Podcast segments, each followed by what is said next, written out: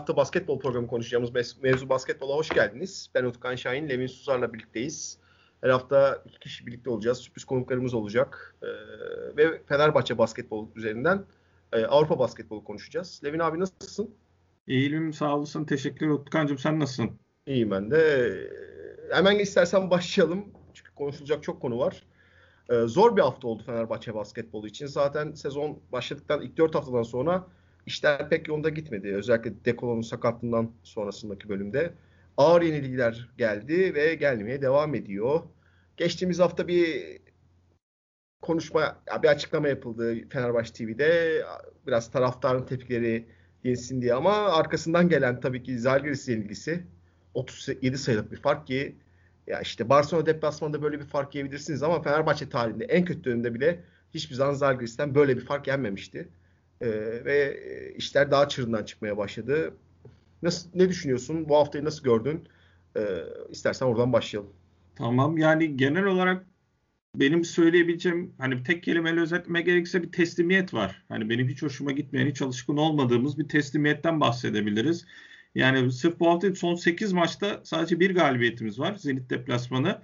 Onun haricinde kalan 7 maçın yani 7 mağlubiyetin altısı daha maçın başından teslim olduğumuz mağlubiyetler. Yani sırasıyla Barcelona, Baskonya, Real Madrid deplasmanları o İspanya turunda tamamen teslimiyet, hiç oyuna girememe.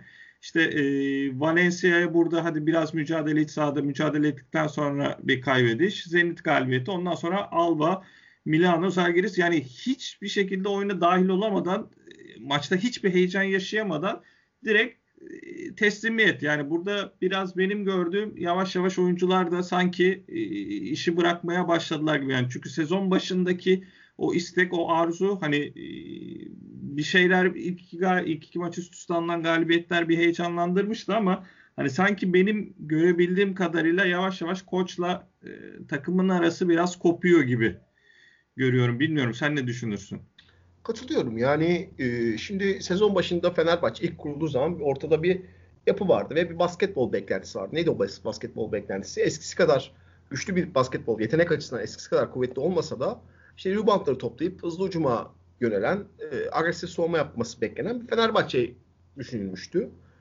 Aslında ilk dört haftada e, işte Bayern Münih yenilgisine kadar da işler öyle gidiyordu açık konuşmak gerekirse ama sonrasında ne ortadaki planı uygulamaya geçtim. Basketbola dair herhangi bir şey yok. Yani ne Alba maçında ne de Zalgiris maçında Fenerbahçe'de sahaya çıkan oyuncuların basketbol oynadığını söyleyemeyiz açık konuşmak gerekirse. Ve bu en büyük ayak kırıklığı da bu. Yani işte basketbol konuşabiliriz, işte tartışabiliriz, takımın neler yaptığını eleştirebiliriz, takımın gelişip gelişmediğini de konuşabiliriz ama ben sahada bir basketbol takımı görmüyorum açık konuşmak gerekirse. Yani basketbol dediğin en, en başta saygı duyman gereken bir şey. Bir iş yapıyorsun ve saygı duyman gerekir iş. Hepimiz iş yapıyoruz, çalışıyoruz ve işlerimize saygı duymaya çalışıyoruz. Ama ben oyuncuların da işte koçun da takım olarak hepsinin burada suçlu sadece bir kişiye atmak bence yanlış olur. Saygı gösterdiklerini düşünmüyorum. Çünkü e, yani Zalgiris de e, dünyanın en iyi kadrosuna sahip bir takım değil açık konuşmak gerekirse. Defolar olan bir takım ve işte yani hiç maça ortak olamadık. Hiç maça çıkmadık bile yani. Üzücü. Gerçekten üzücü. Ve bu işte bir kere olursa şey dersin. O hafta işler çok ters gitti. İşte bir oyuncu hanımıyla kavga etti. Diğeri başka bir şey oldu. Sakatlıklar vardı. Yorgundu. Gibi bahaneler uydurabilirsin ama işte 8 haftalık dediğimiz süreçte bu üçüncü, dördüncü kez başımıza yani bu kadar ağır bir şekilde. Diğer maçlarda da belli bir süreler basketbol oynanıp sonradan bırakıldı. E, açıkçası işte Obradoviç öncesinde bile bu kadar e, tabii ki kötü dönemler oldu. Sen de hatırlıyorsun. İşte Pjanic dönemi, Spaya dönemi, Tanyeviç döneminde çok ağır geri olduğu dönemler oldu ama bu kadar arka arkaya maç bırakan, umursamayan bir Fenerbahçe basketbol takımı izlemeyeli gerçekten çok uzun süre olmuştu. E, aklıma da şöyle bir dönem gelmiyor açıkçası. E, ve iş biraz şey noktasına gelmeye başladı. Yani e, kaybedersin kazanırsın, ilerlersin, sezonda playoff yaparsın yapamazsın ama e, Fenerbahçe taraftarın inancının şubeye dair kaybolduğu bir noktaya geldi ki e, gerçekten sadece 3 ayda 4 ayda bu noktaya gelmiş olmak üzücü. E, yani şöyle mesela hani Pjanic ya da Spaya zamanlarında hatırlıyorum bizden kalite olarak üst düzeyde olan hani Real Madrid, Barcelona, CSK maçlarında da mesela farklı kaybediyorduk ama hani kafa kafaya hani gözümüze kestirdiğimiz rakiplerle kafa kafaya oynayıp maçları kazanıp hani son 16 son 8 falan zorladığımız şeyler oluyordu. Spaya'ya mesela. Ama yani şu anda artık Alba'ya, Zalgiris'e karşı bile maçın başında oyunu bırakan 20-30 farklı yani, yani ben, ben de böyle teslimiyetçi bir kadro hani görmedim Fenerbahçe'de hiç alışkın olduğumuz bir şey değil. Bir de Obradoviç dönemi sonrasında denk gelmesi iyice hepimizde büyük bir hayal kırıklığı yarattı. Evet. Peki şimdi burada tabii ki bir problem var ve suçlular var açık konuşmak gerekirse. Yani suçlu demeyelim de yanlış yapanlar var, hatalı olanlar var. Ee, sen nasıl görüyorsun takımın geleceğine dair? Yani ana suç koçta mı? Yoksa kurulan kadroda mı? Yoksa oyuncularda mı? Yoksa problem nerede? Yani burada tabii ki senin de dediğin gibi hani tek bir tarafa şey bulamayız. Ee, soru yani suçlu demeyeyim de hani sorumlu diyecek olursak yine tek bir sorumlu da bulamayız. Çünkü bir başta bütçe kısılacak dendi ama hani e, evet belki geçtiğimiz senelere göre daha düşük bir bütçemiz var ama eldeki bütçe de hani Eurolig'in çok e, detay rakam bilmesem de ilk 8'deki bütçelerinden bir tanesi. Yani şu an sahada gördüğümüz karşılığı yani verdiğimiz paranın karşılığını alamıyoruz kesinlikle. Şimdi burada tepeden tırnağa bir şey var. E, bir kere en başta bütçe kısıtlaması nedeniyle yani özellikle Veseli ve e, De Colo'nun maaş bütçesinin yarıya yakınını alması nedeniyle belli bir kadro kurabilecektik. Yani kalan maaş bütçesini 12 oyuncuya dağıtman gerekiyor. E, kadrondaki çok önemli isimler gitti. Bir kere e, yani benim gördüğüm kadarıyla kadro yapılanması ilk önce Gerardini'ye yazar. Hani koçun onayı alındığından da bahsediliyor tabii ki de ama e, muhtemelen Gerardini'nin listesindeki isimler alın. Yani biraz benim gördüğüm kadarıyla maaş bütçesinde bir e, kısıtlanmış halimiz vardı. Şimdi Hı. durum böyle olunca hiç Euroleague tecrübesi olmayan Hamilton, e, Dechampierre ve Gerald Eddy geldi. Hani bu isimler evet. hayatları boyunca e, Euroleague oynamadılar. Onun haricinde Bartel'le Ulanovas hayatları boyunca ülkelerinin dışına çıkmadılar. Hani bu isimlerde yani bu, bu, bu şekilde bir kadro ya yani bu isimleri bir takım haline getirmek evet zor olacaktı. Ama hani bende en büyük hayal kırıklığı ilk haftalardaki performansın giderek gerilemesi yani ilk haftalarda umut veren bir şey vardı ama üstüne bir şey koyamadık ve tam tersine geriye gittik. Yani burada kadro yapılanmasındaki Gerardini'ye de e, sorumlu tutulur. İşte saha içindeki müdahaleler, takımın bir oyun planının olmaması, ne oynadığını bilememesi, yani spacing vesaire çok büyük problemler var Fenerbahçe'de. Bunlar tabii ki koça yazar. Yani bugün ne bileyim artık her oyuncu kafasına göre takılıyor. Bir oyuncu içeri penetre ederken kendi takım arkadaşına çarpıyor. Yani saha içinde birbirleriyle iletişimleri çok kopuk. Yani şubeye de genel olarak yazar, oyunculara da yazar. Hani burada benim bakış açıma göre tek bir sorumludan öte e, kadroyu kuran da e, kenardaki koç da oyuncular da kaptan da yani kaptan da mesela şu an ben hayretler içerisinde izliyorum. Kimse şu an taşın altına elini koymuyor. Yani diğer podcastleri de dinliyorum. Alain Dickman'ın güzel bir lafı var. Yani odada bir yılan var ve şu an kimse o yılanı almak için e, müdahale etmiyor. Herkes bakıyor. Herkes birbirinden bekliyor. E böyle olunca gitgide herkes sorumluluk almaktan kaçıyor. Yani mesela sezonun başında Veseli Bobby Dixon biraz daha ortaya yürek koyuyordu. Hani bir şeyler yapmaya çalışıyordu. Ama onlar da diğerlerinden aynı etkiyi göremeyince yavaş yavaş sanki biraz da e, bırakma noktasına gelmişler gibi gözüküyor. Koçla olan iletişim çok kopuk. Hani onlar da koça inancını kaybetmiş gibi. Hani burada şube ilginç olan hani Guduric hamlesi. Evet bütçemiz kısıtlı vesaire derken e, bilmiyorum senelik 1 milyon dolardan veya da eurodan aşağı olduğunu tahmin etmeyeceğim bir e, Guduric hamlesi geldi. Yani oradan gelen mesaj biz yarışmacı olmaya devam edeceğiz mesajı. Hı hı. E, ama dediğim gibi hani sorumlu şu anda baş yani şube sorumlusundan e, genel menajerden koçtan oyunculara kadar hepsine hani ben açıkçası eşit anlamda suç buldu yani sorumlu tutuyorum diyebilirim. Katılıyorum ben de çoğu söylediğin şeye. Ee, yani orada küçük bir bilgi vereyim. Yani doğrulatılmamış bilgi. Önümüzdeki hafta içerisinde doğrulturuz büyük ihtimal ama benim duyduğum kadarıyla bu seneki sözleşmesiyle ikinci yıldaki sözleşmesi Skudur'un 1 ile 1,5 milyon arasında bir noktada. Ee, ya Gudic transferine gireriz. Bence şurada e, dediğin her şey çok doğru. Bunun da en büyük sebeplerinden bir tanesinin ben şu olduğunu düşünmeye başladım. Özellikle bu haftadan itibaren. Şimdi Datoma gitti, Sulukas gitti, Kalinic gitti. Bu oyuncuları beğenirsin, beğenmezsin, eleştirirsin. İşte hepsinin bence problemli olan noktaları vardı ama Fenerbahçe bir takım yapısı içerisinde bunları saklamayı başarıyordu. Ama en önemli özelliklerinden bir tanesi üçü de lider karakterli oyunculardı. Yani o yılan varsa o yılanı almak için hata da yapsalar ellerini koyarlardı. Şimdi bu takıma dönüp bakıyorum. Yani Veseli'de, Dekolo'da o çok liderliği yapmak çok yani onlara o rol biçilmiş ama ona çok istekli gibi durmuyorlar bana. Biraz Dixon sezon başında o yılanı almak için çok uğraştı. Oradan çekmek. Yılan dediğim bu arada yani takım içerisinde olayları karıştıran birisi varmış gibi değil. Yanlış anlaşılmasın. Yani bir problem, bir sorun var ortada. Onu çözmek için birinin sorumluluğu alması.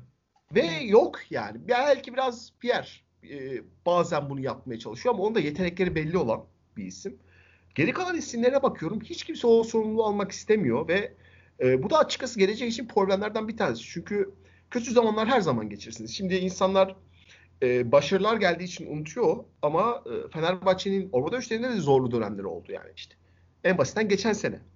E, ilk Final Four kalan sezonun top 16'ya gelen kısmı kadar. Yani top 16 gruplarına kadar kısmı hatırlarsın.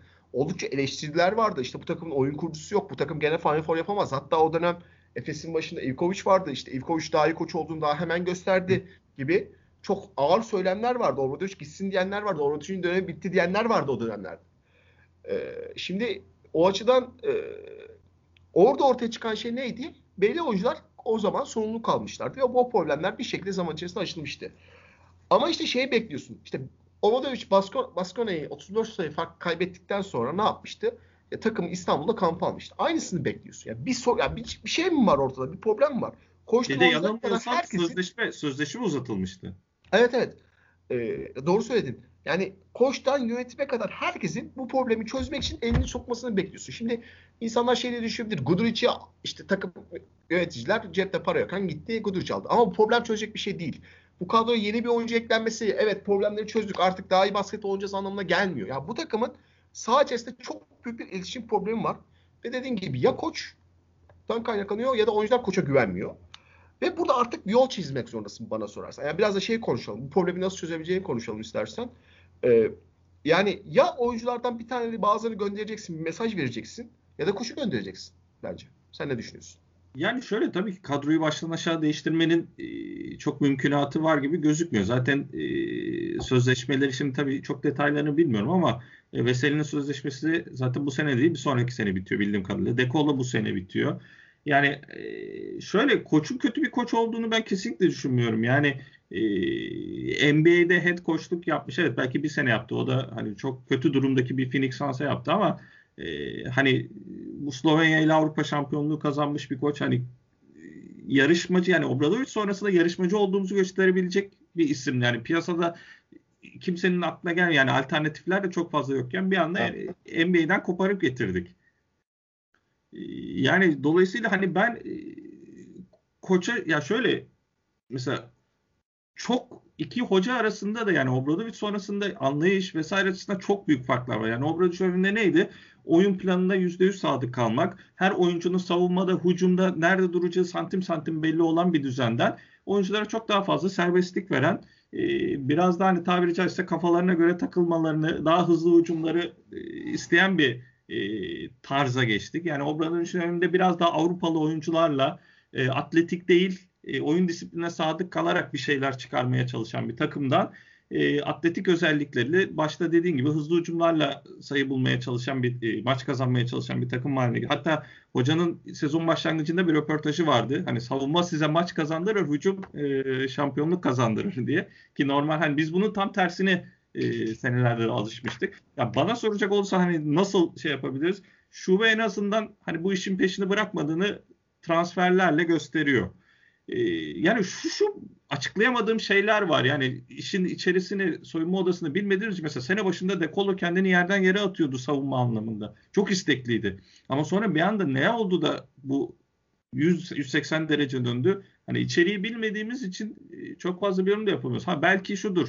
Bu isimler yani Dekolo, Veseli yanlarında Datome gibi, Lukas Kalinic vesaire gibi üst düzey isimlerle oynamaya çok alıştılar. Şimdi belki Eddie ile Pierre'le oynamak onlara da e, zor geliyor olabilir. Yani bu bir geçiş süreci. Çok sancılı bir geçiş süreci oluyor. E, yani bana sorarsan e, ben koçla devam edip hani bu sene evet kayıp sene olacak. Bunu ama ama tabii şubenin yaptığı hani yatırım harcama da kayıp sene olarak kabul görmüyorlar. Ama gerçi kalan maç sayısı belli. Ee, seneye sanırım Dekolo'nun sözleşmesi bitiyor. Maaş bütçesinde önemli bir yer açılacak. Yanlış bilmiyorsam 3 milyon euro evet, opsiyonu vardı İkinci ve bu, bu yazın sonunda opsiyonu var. Yani devam edip etmemek Fenerbahçe'ye kalmış durumda. Yani Veseli de bilmiyorum Barcelona yapar mı? Barcelona 5 numara istiyordu. Ha, şu aşamada onun da 3 milyon euroya yakın bir maaşı var. Yani benim e, bana sorsan ne yaparsın diye ben e, bu sezon hocayla devam edip seneye o açılan maaş bütçesiyle biraz daha üst düzey bir takım kurmaya çalışırım derim. Yani şu anda getirebileceğin koç bilmiyorum hani Erdem Hoca devam etse sezon sonuna kadar caretaker olarak ee, yani hani asistan koçsa en baba asistan koç geldi. Tabii tabii. Ama yani uymadı hani Amerikan sistemi, Avrupa farklı, o hocanın buraya alışması. Hani benim şahsi kanaatim herkes ben biliyorum hocanın bir an önce gönderilmekten yana ama hani bu seneyi hocanın da Avrupa'ya alışma senesi olarak kabul edip maaş bütçesini seneye biraz daha rahatlayacağımız için ona göre biraz daha üst düzey isimlerle takviye edip yolumuza devam ettik. Sen bilmiyorum sen ne düşünüyorsun? Benzer yollardayız aslında. Ben de öyle düşünüyorum. Yani bence insanlar biraz şeyin farkında değil. Alışmanın, adapte olmanın ne kadar zor bir şey olduğunu farkında değil. Yani işte ben yeni şehir değiştirdiğim için İstanbul'da yaşarken Manisa'ya yerle taşındım ben bu yaz ve e, Manisa'da değil, Manisa'nın Alaşehir ilçesine taşındım ki işte 45 bin içerik bir yer. İstanbul'da 20 milyon insanın yanında yaşarken bir anda 45 binlik bir şehre taşınınca insan bir e, hala ben kendime gelebilmiş değilim. Aynı şey aslında oyuncular için de ve koç için de geçerli. Yani işte ben sosyal medyada çok fazla Ulanovas eleştirisi görüyorum ki performans açısından herkes haklı ama yani e, bir şehrinde yıllarca yaşadıktan sonra bir anda hiç bilmediğin, dilini konuşmadığın, hiç insan tanımadığın bir yere geliyorsun ve e, e, tabii ki bu senin hayatında, performansında etkileyecek. Yani e, insanlar istiyor ki bilgisayar oyunda olduğu gibi geldiği an hadi bütün yeteneklerini ortaya koysun ama böyle bir şey yok. Kokoşkov konusunda da keza. Ee, Avrupa basketbolundan çok uzak kalmış. 20 yıl en son 96'da Sırbistan'da bir takım çalıştırdıktan sonra e, Avrupa şampiyonları yani milli takım tecrübesi dışında hiç Avrupa'ya gelmeyen, tabii ki izlemiştir ama hiç Avrupa'da koştuk yapmayan bir isim bir anda gelip burada koştuk yapmaya başlayınca tabii ki e, bazı şeylerde çok e, dengesini kaybetti. E, ben e, şu ana kadar koçun performansını çok yeterli bulmuyorum. E, açıkçası takımı koruyup korumamasından daha çok beni endişelendiren şey maç içerisinde verdiği reaksiyonlar beni daha çok rahatsız etti. Keza mesela Alba Berlin maçı. Alba Berlin yıllardır, 30 yıldır işte Artur Enesis'in kullandığı alan savunmasına karşı iki tane mola yiyip de çözüm bulamaması bir koçun e, düşündürücü. Fakat bütün bunlara rağmen ben koçla devam edilmesi gerektiğini düşünüyorum. Çünkü e, Kokoşko bir şeyler vaat eden bir koçlardan bir tanesi. Avrupa'da çok fazla bir şey vaat eden koç yok. Yani şu an pazara çıktığınızda Aa, şu isim gelsin diyebileceğiniz bir isim yok. Ve işler her zaman e, daha da kötüye gidebilir. Yani insanlar zannediyor ki dip noktayı gördük. Hayır dip noktayı görmedi Fenerbahçe. Daha da dibe gidebilir. Bence koşa devam edilmeli. Fakatım fakat e, koça güvenildiğini gösterilmesi lazım. Ona nasıl olur?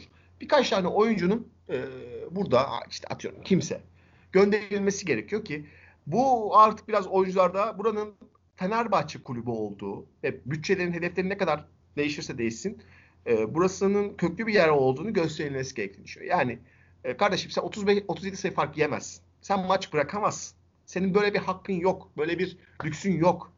Burası Fenerbahçe. Yani e, yıllardır burada olan, isterse 5 kere Final Four'da oynamasın. Yıllardır burada olan, Avrupa'nın en önemli liginde yıllardır mücadele eden bir kulüptesin. Milyonlarca taraftarı olan bir kulüptesin ve sen maçı bırakamazsın. Bu sebeple o, koç ne kadar şu ana kadar yeterli performans göstermediyse de bence koçun yanında durup en azından bu sene sonuna kadar e, en azından e, bir buçuk yıl belki de. Çünkü yani dediğim gibi insanlar çok çabuk e, reaksiyon bekliyor ama yani Obradoviç'in ilk bir buçuk yılda çok kolay geçmedi. Yani daha demin azıcık altından geçti ve zorlu bir dönemdi. Çok çok iyi bir basketboldan bahsedemeyiz. Yani bu, şimdiki hatıralar 6 yılına çok mükemmel geçtiğine şeklinde ama değil. Çok inişli çıkışlı, çok adapte olması gereken ya da mesela keza ilk sezon Sulukas'ta Kan için performansını hatırlarsın. Gidilsin deniyordu. Ben hatta bir basın toplantısında koça bunu sorduğum için orada işte inanılmaz büyük bir azar yemiştim. Annem babam beni böyle azarlamamıştı.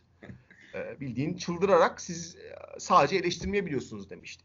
Ama haklı yani bir yandan insanlar hayatını değiştiriyor ve Sırbistan'ın bir yerden Yunanistan'ın bir yerden gelip İstanbul'da yaşayıp oraya adapte olmaya çalışıyor. Bunlar yani taraftarın da şey diyebildiğini düşünüyorum, görebiliyorum. İşte 750 bin dolar alan bir oyuncunun da böyle bir lüksü olmamalı gibi düşünceler var biliyorum ama öyle bir şey yok ya. Hayat bu kadar 2 artı 2 değil. Bu sebeple toparlamam gerekirse bence de koşa devam edilmeli ama e, X isim yani burada oyuncuları öne sürmek için söylemiyorum. İşte Lorenzo'sudur, başka bir ismidir. Fark etmez. 2-3 oyuncudan yollara ayrılıp bazı şeylerin bu kadar kolay olmadığını gösterilmesi gerektiğini düşünüyorum. Bir açıdan da şunu söylüyor ve birleştireceğim. Şimdi gelenler üzerine onu da konuşuruz. Lider karakterli oyuncuların bu takıma katılması lazım. Mesela Guduric çok önemli bir transfer ama ben öyle bir boşluğu dolduran bir oyuncu değil. E, Frank Emiski transferi konuşuluyor. O mesela o boşluğu doldurabilecek bir isim. Yani Fenerbahçe'nin bir takım olarak işler problem gittiği zaman, kötü gittiği zaman e, ayağa kalkabilecek o, karakterli oyunculara ihtiyacı var. E, ve bu oyuncuları bulması gerekiyor. Bu da işte dediğim gibi bazen eklemelerle bazen de gidenlerle. Yani pabucun bu kadar kolay olmadığını göstermekle olur. O açıdan eğer bir çözüm varsa birkaç oyuncuyla yolların ayrılıp e, oyunculara da bir mesaj verip e, o şekilde ilerlemek gerekiyor. Tabii koç da buna üstüne alınacaktır. E, çünkü yani e, mesela iki hafta önce yapılan asistan koç eklemesi, asistan genel menajer eklemesi aslında koçun isteğiyle yapıldı. E, yani iki hafta önce bir asistan menajer ek, ekledikten sonra koçu göndermek çok mantıklı gelmiyor bana. Onu da söyleyeyim aklıma gelmişken. Öyle. İstersen bir de Guduric konuşalım. Bu hafta Guduric geri döndü Fenerbahçe'ye. Ee, sen neler bekliyorsun Guduric'ten? Yani hani öyle bir haldeyiz ki hani derler ya LeBron James'i getir olmaz. Yani çok inanılmaz büyük bir karmaşanın içine geliyor. E, eski dostlar hani güzel hatıraların olduğu kişileri görmek her zaman için güzeldir. Ama yani bu sistemsizliğin içerisinde e, onun da kopup gitmesinde yani kaybolup gitmesinden çok endişeliyim. O bir. Ha, kadro kalitesini kesinlikle daha yukarıya çıkartacaktır. Yani gerçi bizdeyken de hani çok özel bireysel performanslar sergilediği tek tük maçlar oluyordu ama hani ben açıkçası NBA'ye gitmesine bayağı şaşırmıştım. Ee, hani öyle çok üst düzey bir performans sergilememişti ama yani e, hani heyecanlandırıyor mu? E, şu açıdan hani bırakmadığımızı, işin peşini bırakmadığımızı göstermesi açısından evet. E, sahada ceza şutları olacaksa onu atması açısından evet. NBA'ye gitti biraz daha fiziklendiğini tahmin ediyorum. E, yani NBA'ye gidince oyuncular zaten epey bir e, fizik olarak üst seviyeye çıkıp geri dönüyorlar. Fiziksel anlamda da katkı sağlayacaktır. E, yani ama yani onun haricinde çok temel bence hani guard problemimiz var. Hani Fenerbahçe'nin şu an bir numarası e, Lorenzo Brown hani karar verici olarak çok çok sağlıklı bir karar verici değil. İşte Dekolo'yu bir numaraya çekmeye denedik olmadı. Bobby Dixon 37 yaşında ayakları bir, yere kadar gidiyor. Yani e, Guduric evet önemli bir hamle ama hani öncelik o muydu bilmiyorum. Hani biraz daha bir numara ve dört numara konusunda ben sanki öncelik o tarafta olmalıydı diye düşünüyorum. Evet bence de ekleş yani basketbol konuşursak tabii ki Fenerbahçe'nin mesela ya şeyleri olduğu dönemde özellikle Dekolo sakatlandıktan sonra e, kısa skorer açısından çok büyük eziyet çektiği bölümler oldu özellikle İspanya deplasmanında.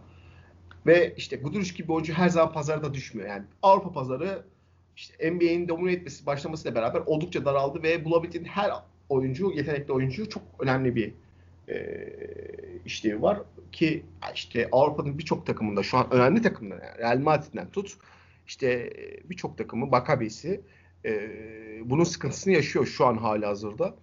O açıdan e, Guduric'i e, elinde tutmak, böyle bir ekleme yapmak gelecek için yani o, mesela ben bir yıllık bir kontratla gelmiş olsaydı Guduric'ten çok rahatsız olurdum. Çünkü evet. hiçbir işi çözmeyecek. Belki en fazla sana sezonda 3 galibiyet fazla kazandıracak ama totalde seni ne yukarı çıkıp ne aşağı indirecek bir hamlenin bu kadar para vermesinin anlamsız olduğunu söylerdim.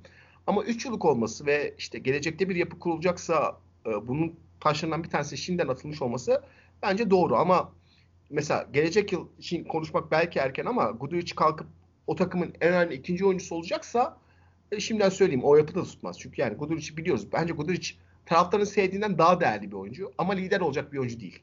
Yani bunu e, Fenerbahçe döneminde çok rahat bir şekilde gördük. E, ben onu biraz Bojan'a çok benzetiyorum. Yani Bojan da çok yetenekli, çok yetenekli bir skorerdi.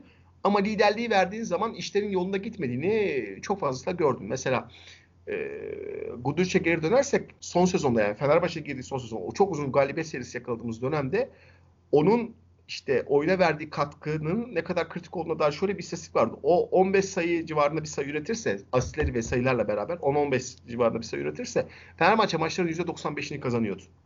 Ee, kaybettiği bütün maçlarda onun etkisiz kalması gibi bir sıkıntısı vardı. Şimdi Yani bunu yapabilmesi, bir kanat forvet olarak bir oyunu yönetebilmesi çok değerli, önemli bir yetenek o açıdan. Ama lider değil. Yani işte podcast'in başında da söylediğim gibi Fenerbahçe'nin lider karakterli oyunculara ihtiyacı var. Guduric çok iyi bir tamamlayıcı olur. Çok çok iyi bir tamamlayıcı olur. Ceza şutlarında sokar. İşte rakip e, daraldığı zaman oyununu da çözer. Beklemediğin maçlarda beklemediğin performanslar da alırsın ama sürüklemesini beklediğin oyuncu olursa gene hayal kırıklığı yaşarsın. O açıdan Guduric'i destekliyorum ama e, yarına ekleyeceğin oyuncuların önemli olduğunu altını çizmek istiyorum. E, iki tane transfer konuşuluyor onun dışında resmileşmeyen. Bir tanesi Tom Hurtel transferi ki yalanlandı ki ben de öğrendiğim kadarıyla yalan öyle bir transfer yok. İyi ki de yok. e, çünkü o da lider karakterli bir oyuncu değil. Bir de e, Frank Eminski dün Uğur Ozan yazdı Sokrates'ten. E, açıkçası o beni biraz heyecanlandırdı. E, şöyle heyecanlandırdı. Kaminski e, kolejde çok önemli bir karakterdi. Kolej basketbolunda. E, oyunu çok defolu bir oyuncu olmasına rağmen tek başına takımın Wisconsin'i e, Final Four'da finale götürüp şampiyon yaptı ki o dönem ben final maçı izlerken Avrupa'da şey yazıldığını hatırlıyorum Twitter'da. Yani keşke NBA'ye gitmese de Avrupa'ya gelse. Çünkü NBA için çok defolu bir oyuncu. Asla NBA'de uyum sağlayamayacağı, yumuşak kalacağı çok bilinen bir e, şey. Özellikle atletizm açısından çok büyük sıkıntı yaşayacağı çok bilinen bir şeydi. E, Amerika'dan gelen bir e, oyuncunun Avrupa'ya adapte olup olmadığı her zaman sıkıntı ama e, lider karakter olarak ben Kaminski'nin çok önemli bir e, artı getirebileceğini düşünüyorum. Yani şöyle ki mesela Datome'de 3 numarada oynayan bir Datome'nin oyunda çok önemli defolar var. Atletizmden tut da işte soğumada getireceğin problemler gibi. Ama e, sen Datome'nin o paket olarak aldığında lider karakterini de alıyorsun ve o seni işte Datome'nin o defolarını sakladığından 2-0 öne geçiriyordu. Şimdi Kaminski için de ben sosyal medyada gördüğüm kadarıyla işte çok yumuşak, işte ayakları yavaş e, gibi gibi birçok e, anekdot okudum. Bunların hiçbir önemli değil bence. Şundan önemli değil. Fenerbahçe zaten defolu çok fazla olan bir takım. Yani defolara gireceksek e, burada bize 45 dakika yetmez. Bir buçuk saat, iki saat çok fazlasıyla konuşuruz. Rahat rahat, dolu dolu konuşuruz. Sıkıntı tekrardan şimdi sezon ortasında bir yapı oluşturmaya çalışıyorsun ve bu yapıyı oluştururken bence e, uyumdan daha çok karakterlere bakman gerekiyor. için transferler için söylediği çok önemli bir kelime vardı. Yani e, yeteneklerinden daha çok karakterlerini de inceliyoruz tarzı bir söylemi vardı. E, geldiğimiz o kadar bence çok önemli bir söylem bu. Ben eskiden yeteneklerin daha önemli olduğunu, karakterlerin bu kadar önemli olmadığını düşünürdüm daha Avrupa basketbolunda yeni yeni çalışırken. E, ama tecrübeler artık bize bunu gösteriyor. Karakterler gerçekten oyuncunun sahaya koyduğu karakter, mücadele kısmı, liderlik kısmı gerçekten çok değerli. Kaminski NCAA'de bunu çok çok iyi bir şekilde yaptı. NBA'de son 6 yıldır hiç böyle bir rol almadı. Hiç böyle bir rol biçilmedi ona. Hatta yani kolejde takımda bu kadar iyi liderlik etmese bence NBA'de asla oynayabilecek bir oyuncu da değildi. Çok çok defoluydu NBA için. Ee, o liderlik, orada yaptığı liderlik sayesinde oraya taşındı. Şimdi tabii kafamda benim şöyle bir soru işareti var. 6 yıl e, böyle bir rol biçilmedikten sonra tekrar gelip böyle bir role girebilir misin? Çünkü e, oyuncu milleti, oyuncu oyuncuların çoğu kafalarında bazen e, bazı şeyleri silip e, ben zaten paramı kazanıyorum deyip devam ediyor. Yani e, o açıdan kafamda soru işareti var. Ama lider bir Kaminski olarak gelecekse bence Avrupa basketbolunun fark yaratan transferlerinden bir tanesi olur. E, ve çok çok değerli bir parçayı kazanmış olur Fenerbahçe. E, o biraz artık kumar işin. Yani işte Ekpe de Ekpe gibi de olabilir. Profillerinden çok farklı. Karakter açısından söylüyorum. Gelip burada bütün kariyerini de değiştiren bir oyuncu da olabilir. E, Anthony Bennett gibi e, hiç işte elini taşın altına koymayan bir oyuncu da olabilir.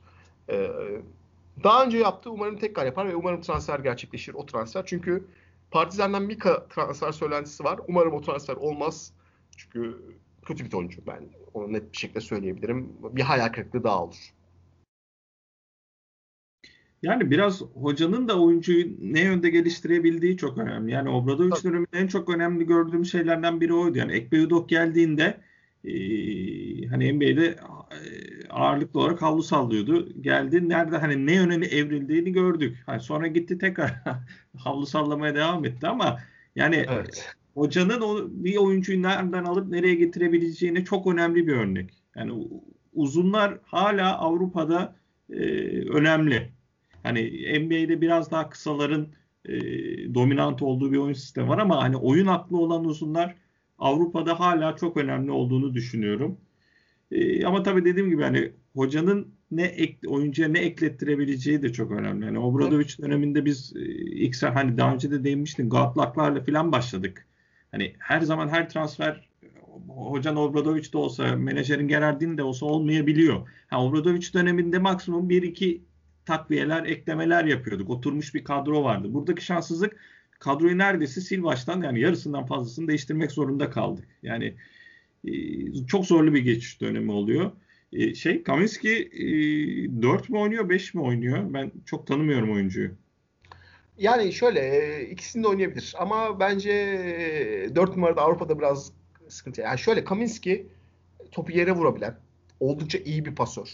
Çok iyi bir rubançı. Dış şutu çok gelişmiş olan ve dediğim gibi yani o bütün özelliklerini harmanladığınız yumuşak bir oyuncu. Ayakları yavaş bir oyuncu. Çok atletizmde konusunda sıkıntılı bir oyuncu. 5 numarada oynar ya biraz Maccabi Vujic gibi yani hem 4 hem 5'te oynatabilirsin. 4'e getirirsen başka defolar yaşarsın, 5'e getirirsen başka defolar yaşarsın ama aynı zamanda başka şeyler kazanırsın. Yani orada artık e, kimin oynattığın takım yapısının ne olduğu çok önemli olacak. Yani onun arkasını korursan seni iki seviye üste çıkartır özellikle hücum açısından. E, arkasını nasıl koruduğuna bağlı. Mesela Veseli ile bence çok uyumlu olabilir. Yani şu an bizim mesela yaşadığımız en büyük sıkıntılardan biri de hoca mesela sahada bir türlü istediği doğru beşi bulamıyor. Tabii. Yani inanılmaz bir arayış içerisinde ama bir türlü hani öyle bir şey ki oyuncuların çok fazla defoları var Fenerbahçe'deki oyuncular. Yani mesela atıyorum Edi'nin hücum gücünden faydalanmak istiyorsun. Ona uygun çok fazla set geliştirmiyorsun ama Edi sahadayken e, hani belki birebir savunması da iyi ama takım savunmasında inanılmaz defoları olan bir isim. Yani ne bileyim e, Ulanova sahadayken başka şekilde, Pierre sahadayken başka şekillerde. Yani bir yerinden mesela Lorenzo Brown'un bazen bir yerinden faydalanırken e, yani bir türlü ideal bir beşi bulamıyor Fenerbahçe ve mevcut beşle de e, hani bulabilmesi çok şey mevcut oyuncu kadrosuyla da bakalım bulabilmesi çok olası gözükmüyor. İnşallah Kominski e, çare olur. Yani şöyle Fenerbahçe'nin basketbol açısından biraz işin teknik kısmına gireceksek bir keskinliği yok en başında. Yani şöyle ki Fenerbahçe şunu iyi yapar diyeceğim bir şey yok. Evet. Yok. Yani şunu çok iyi yapıyor Fenerbahçe. Yok. Sezon başında ne bekliyorduk? Çok iyi rebound almasını bekliyorduk Fenerbahçe'nin. Çünkü katılanlara bakarsan olamaz. Pozisyona göre Avrupa'nın en iyi maçlarından bir tanesi.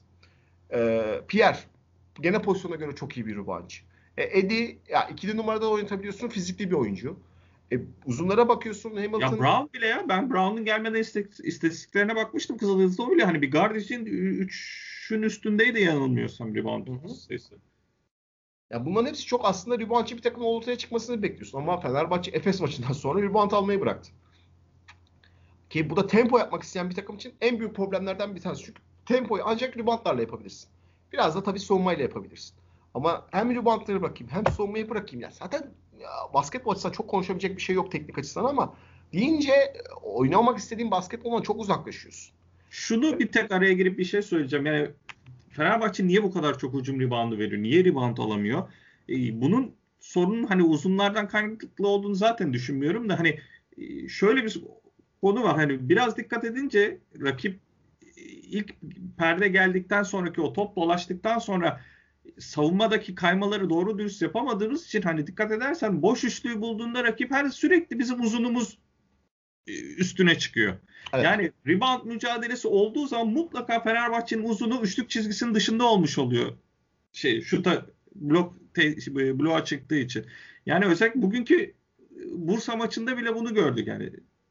Şey Hamilton vesaire Ahmet sürekli hani tamam Bursa şutları sokamadı vesaire ama yani sürekli gözüme çarpan savunmadaki o kayma hatalarından dolayı boş kalan üçlükçüye bizim uzunumuz müdahale için, blok için çıkıyor. Dolayısıyla uzunun üçlük çizgisi dışında kalıyor. Dolayısıyla havuza düşen toplarda da daha fizikli olan taraf rakip takım oluyor ve e, artı bir de hani box yapmanın hiçbir anlamı şeyi yok. Hani ben bunu anlayamıyorum. Hani bu biraz da artık o bırakmışlığın şeyi sembolü. Ben Öyle. ben de dediğim gibi sene başında çok büyük beklentim vardı. Bu sene rebound vermeyiz diyorduk. Çünkü Pierre yanılmıyorsam İtalya'da 7-8 rebound ortalamasıyla falan oynuyordu. Evet evet.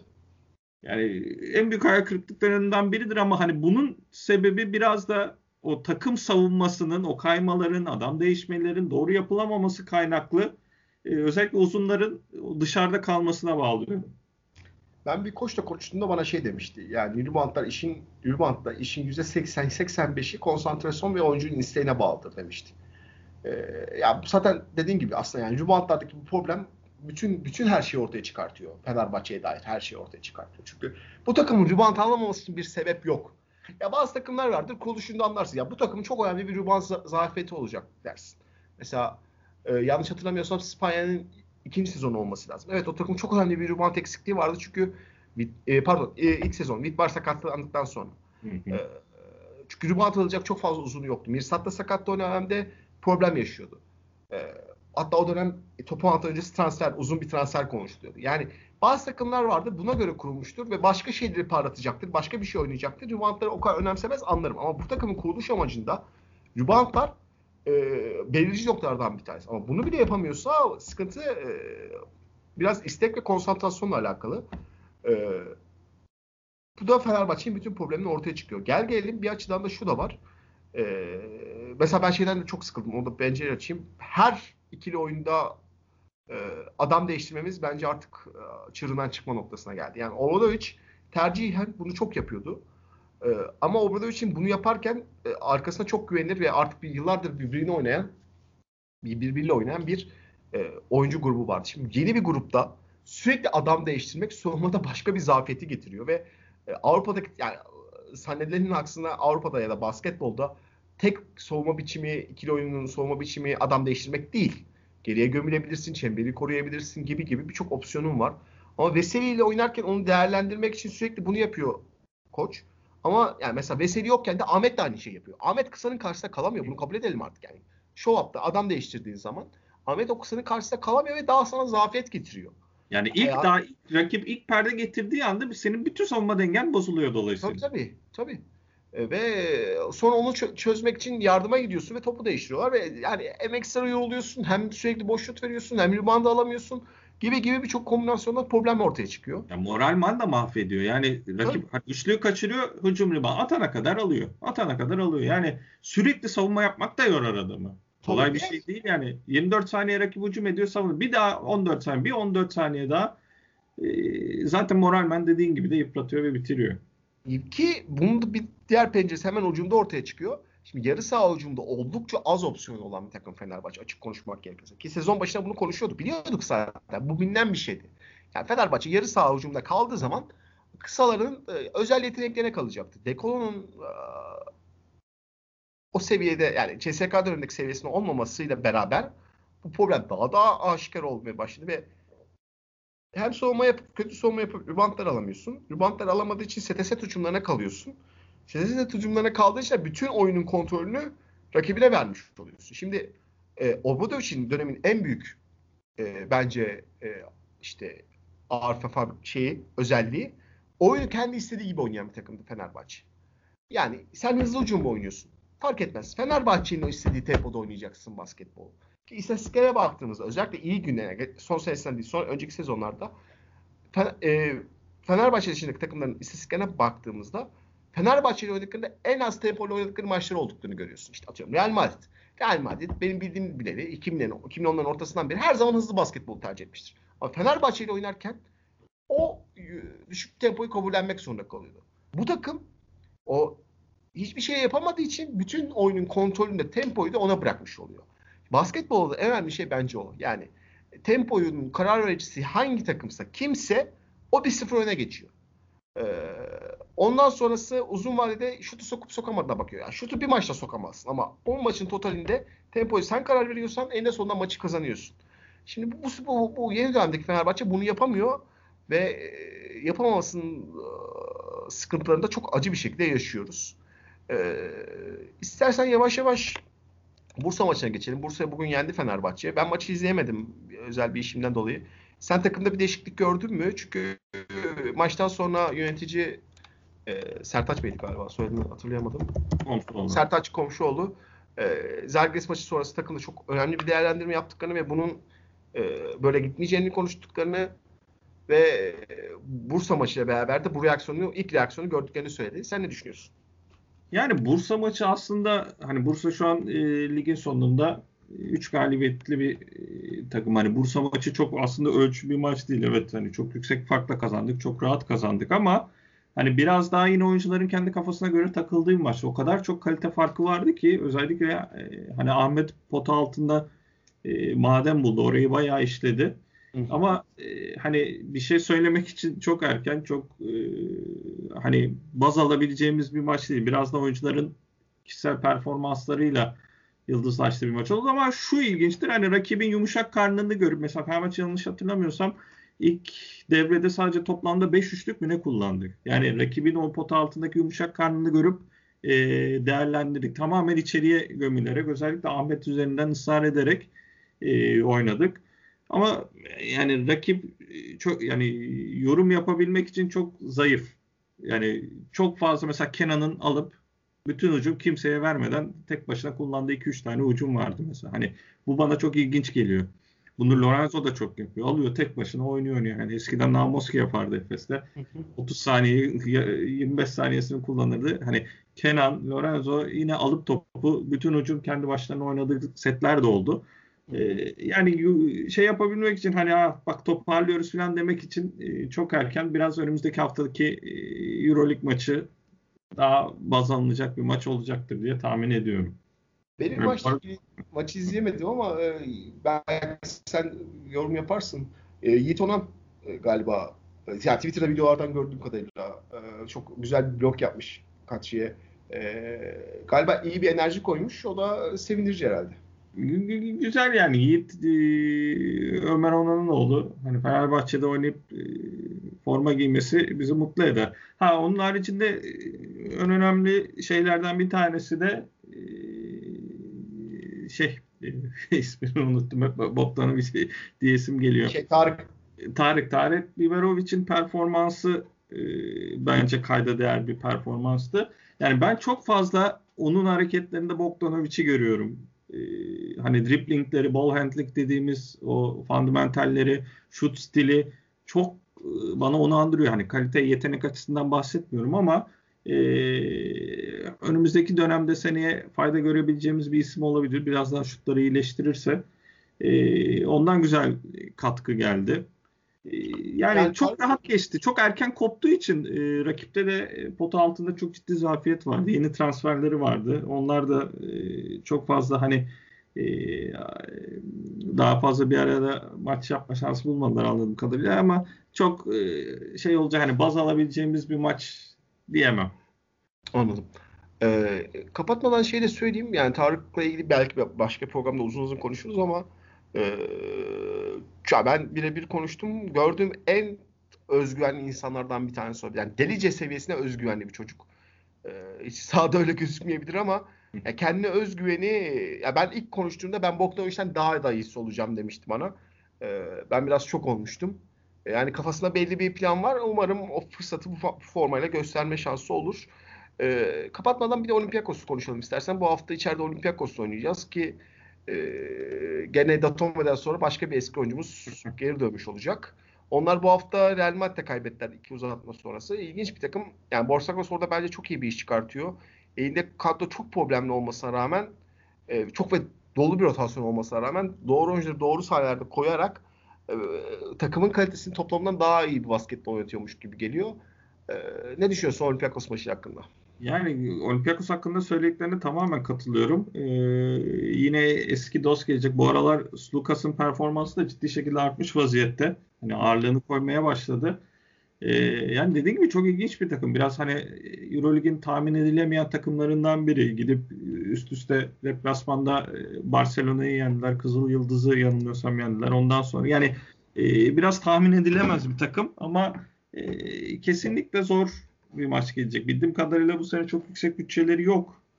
Evet. Ama e, hani harcanan para ya karşılık ortaya konan sergilenen oyun kesinlikle harcanan paradan fazla. Yani beklentinin üstüne çıkmış bir takım. Ee, hani bizim bu seneki e, de Champion, Gerald Eddy gibi e, hani yaptığımız o kumar transferlerini senelerdir Maccabi ve Olympiakos gibi takımlar yapıyor. Ee, hani bu açıdan öne çıkan belli başlı oyuncuları var ama Lucas'ın ağırlık koymasından sonra e, takım biraz daha e, rayına girdi diyebilirim. Yani hani en azından şunu dileyeceğim en azından maçın başından kopup giden bir maç olmasın. Yani artık Alba Berlin'e bile maçın başında teslim olan Zalgiris'in maçın başında teslim olan bir takım gördükten sonra hani çok umutlu konuşamıyorum ama e, dilerim en azından hani mücadele yap- edeceğimiz e, korakor maçı sonuna kadar götürüp yani kaybetsek bile e, sahada birbirine inanan oyuncuların olduğu bir maç olur. Umarım. Yani en azından bir mücadele görürüz. Çünkü e, üzücü. Yani bunu böyle bir takım izlemek e, bence oyuncuların kendisi için de üzücü. Karakterler açısından. Umarım bir önce e, en azından saha içerisinde mücadele. Kayıp kaybetmek. Yani Fenerbahçe o sezonun topun altında kalması işte eminim playoff oynayamazsa çok bir şey kaybetmez Fenerbahçe olmaktan. Yani işte keza Efes 2-3 yıl önce Euroleague sonuncusu olduktan sonra bir sezon sonra şampiyon, final oynadı. Euroleague Avrupa basketbolu böyle bir yer. İşler yolunda gitmeyebilir, işler çok kötü gidebilir, kaybedebilirsin ama e, bu kadar e, sahada mücadele etmemek oyuncular içinde, takım içinde, taraftar içinde oldukça üzücü. E, o açıdan e, önemli dediğimiz ben de sana katılıyorum. Sahada mücadele eden, maçı bırakmayan bir takım görmek. O zaman bu hafta bu kadar diyelim. E, önümüzdeki hafta gene e, beraber olacağız. Belki özel konuklarımız olur, belki 3 kişi oluruz. E, ve Fenerbahçe basketbolu ve Avrupa basketbolu konuşmaya devam edeceğiz. Bize sorularınız olursa memnuniyetle cevaplarız. E, mention altına hemen yazabilirsiniz. Önümüzdeki hafta değerlendiririz. E, ağza sağlık abi. Ben teşekkür ederim. O zaman görüşmek üzere diyelim. Görüşmek üzere. İyi, iyi günler.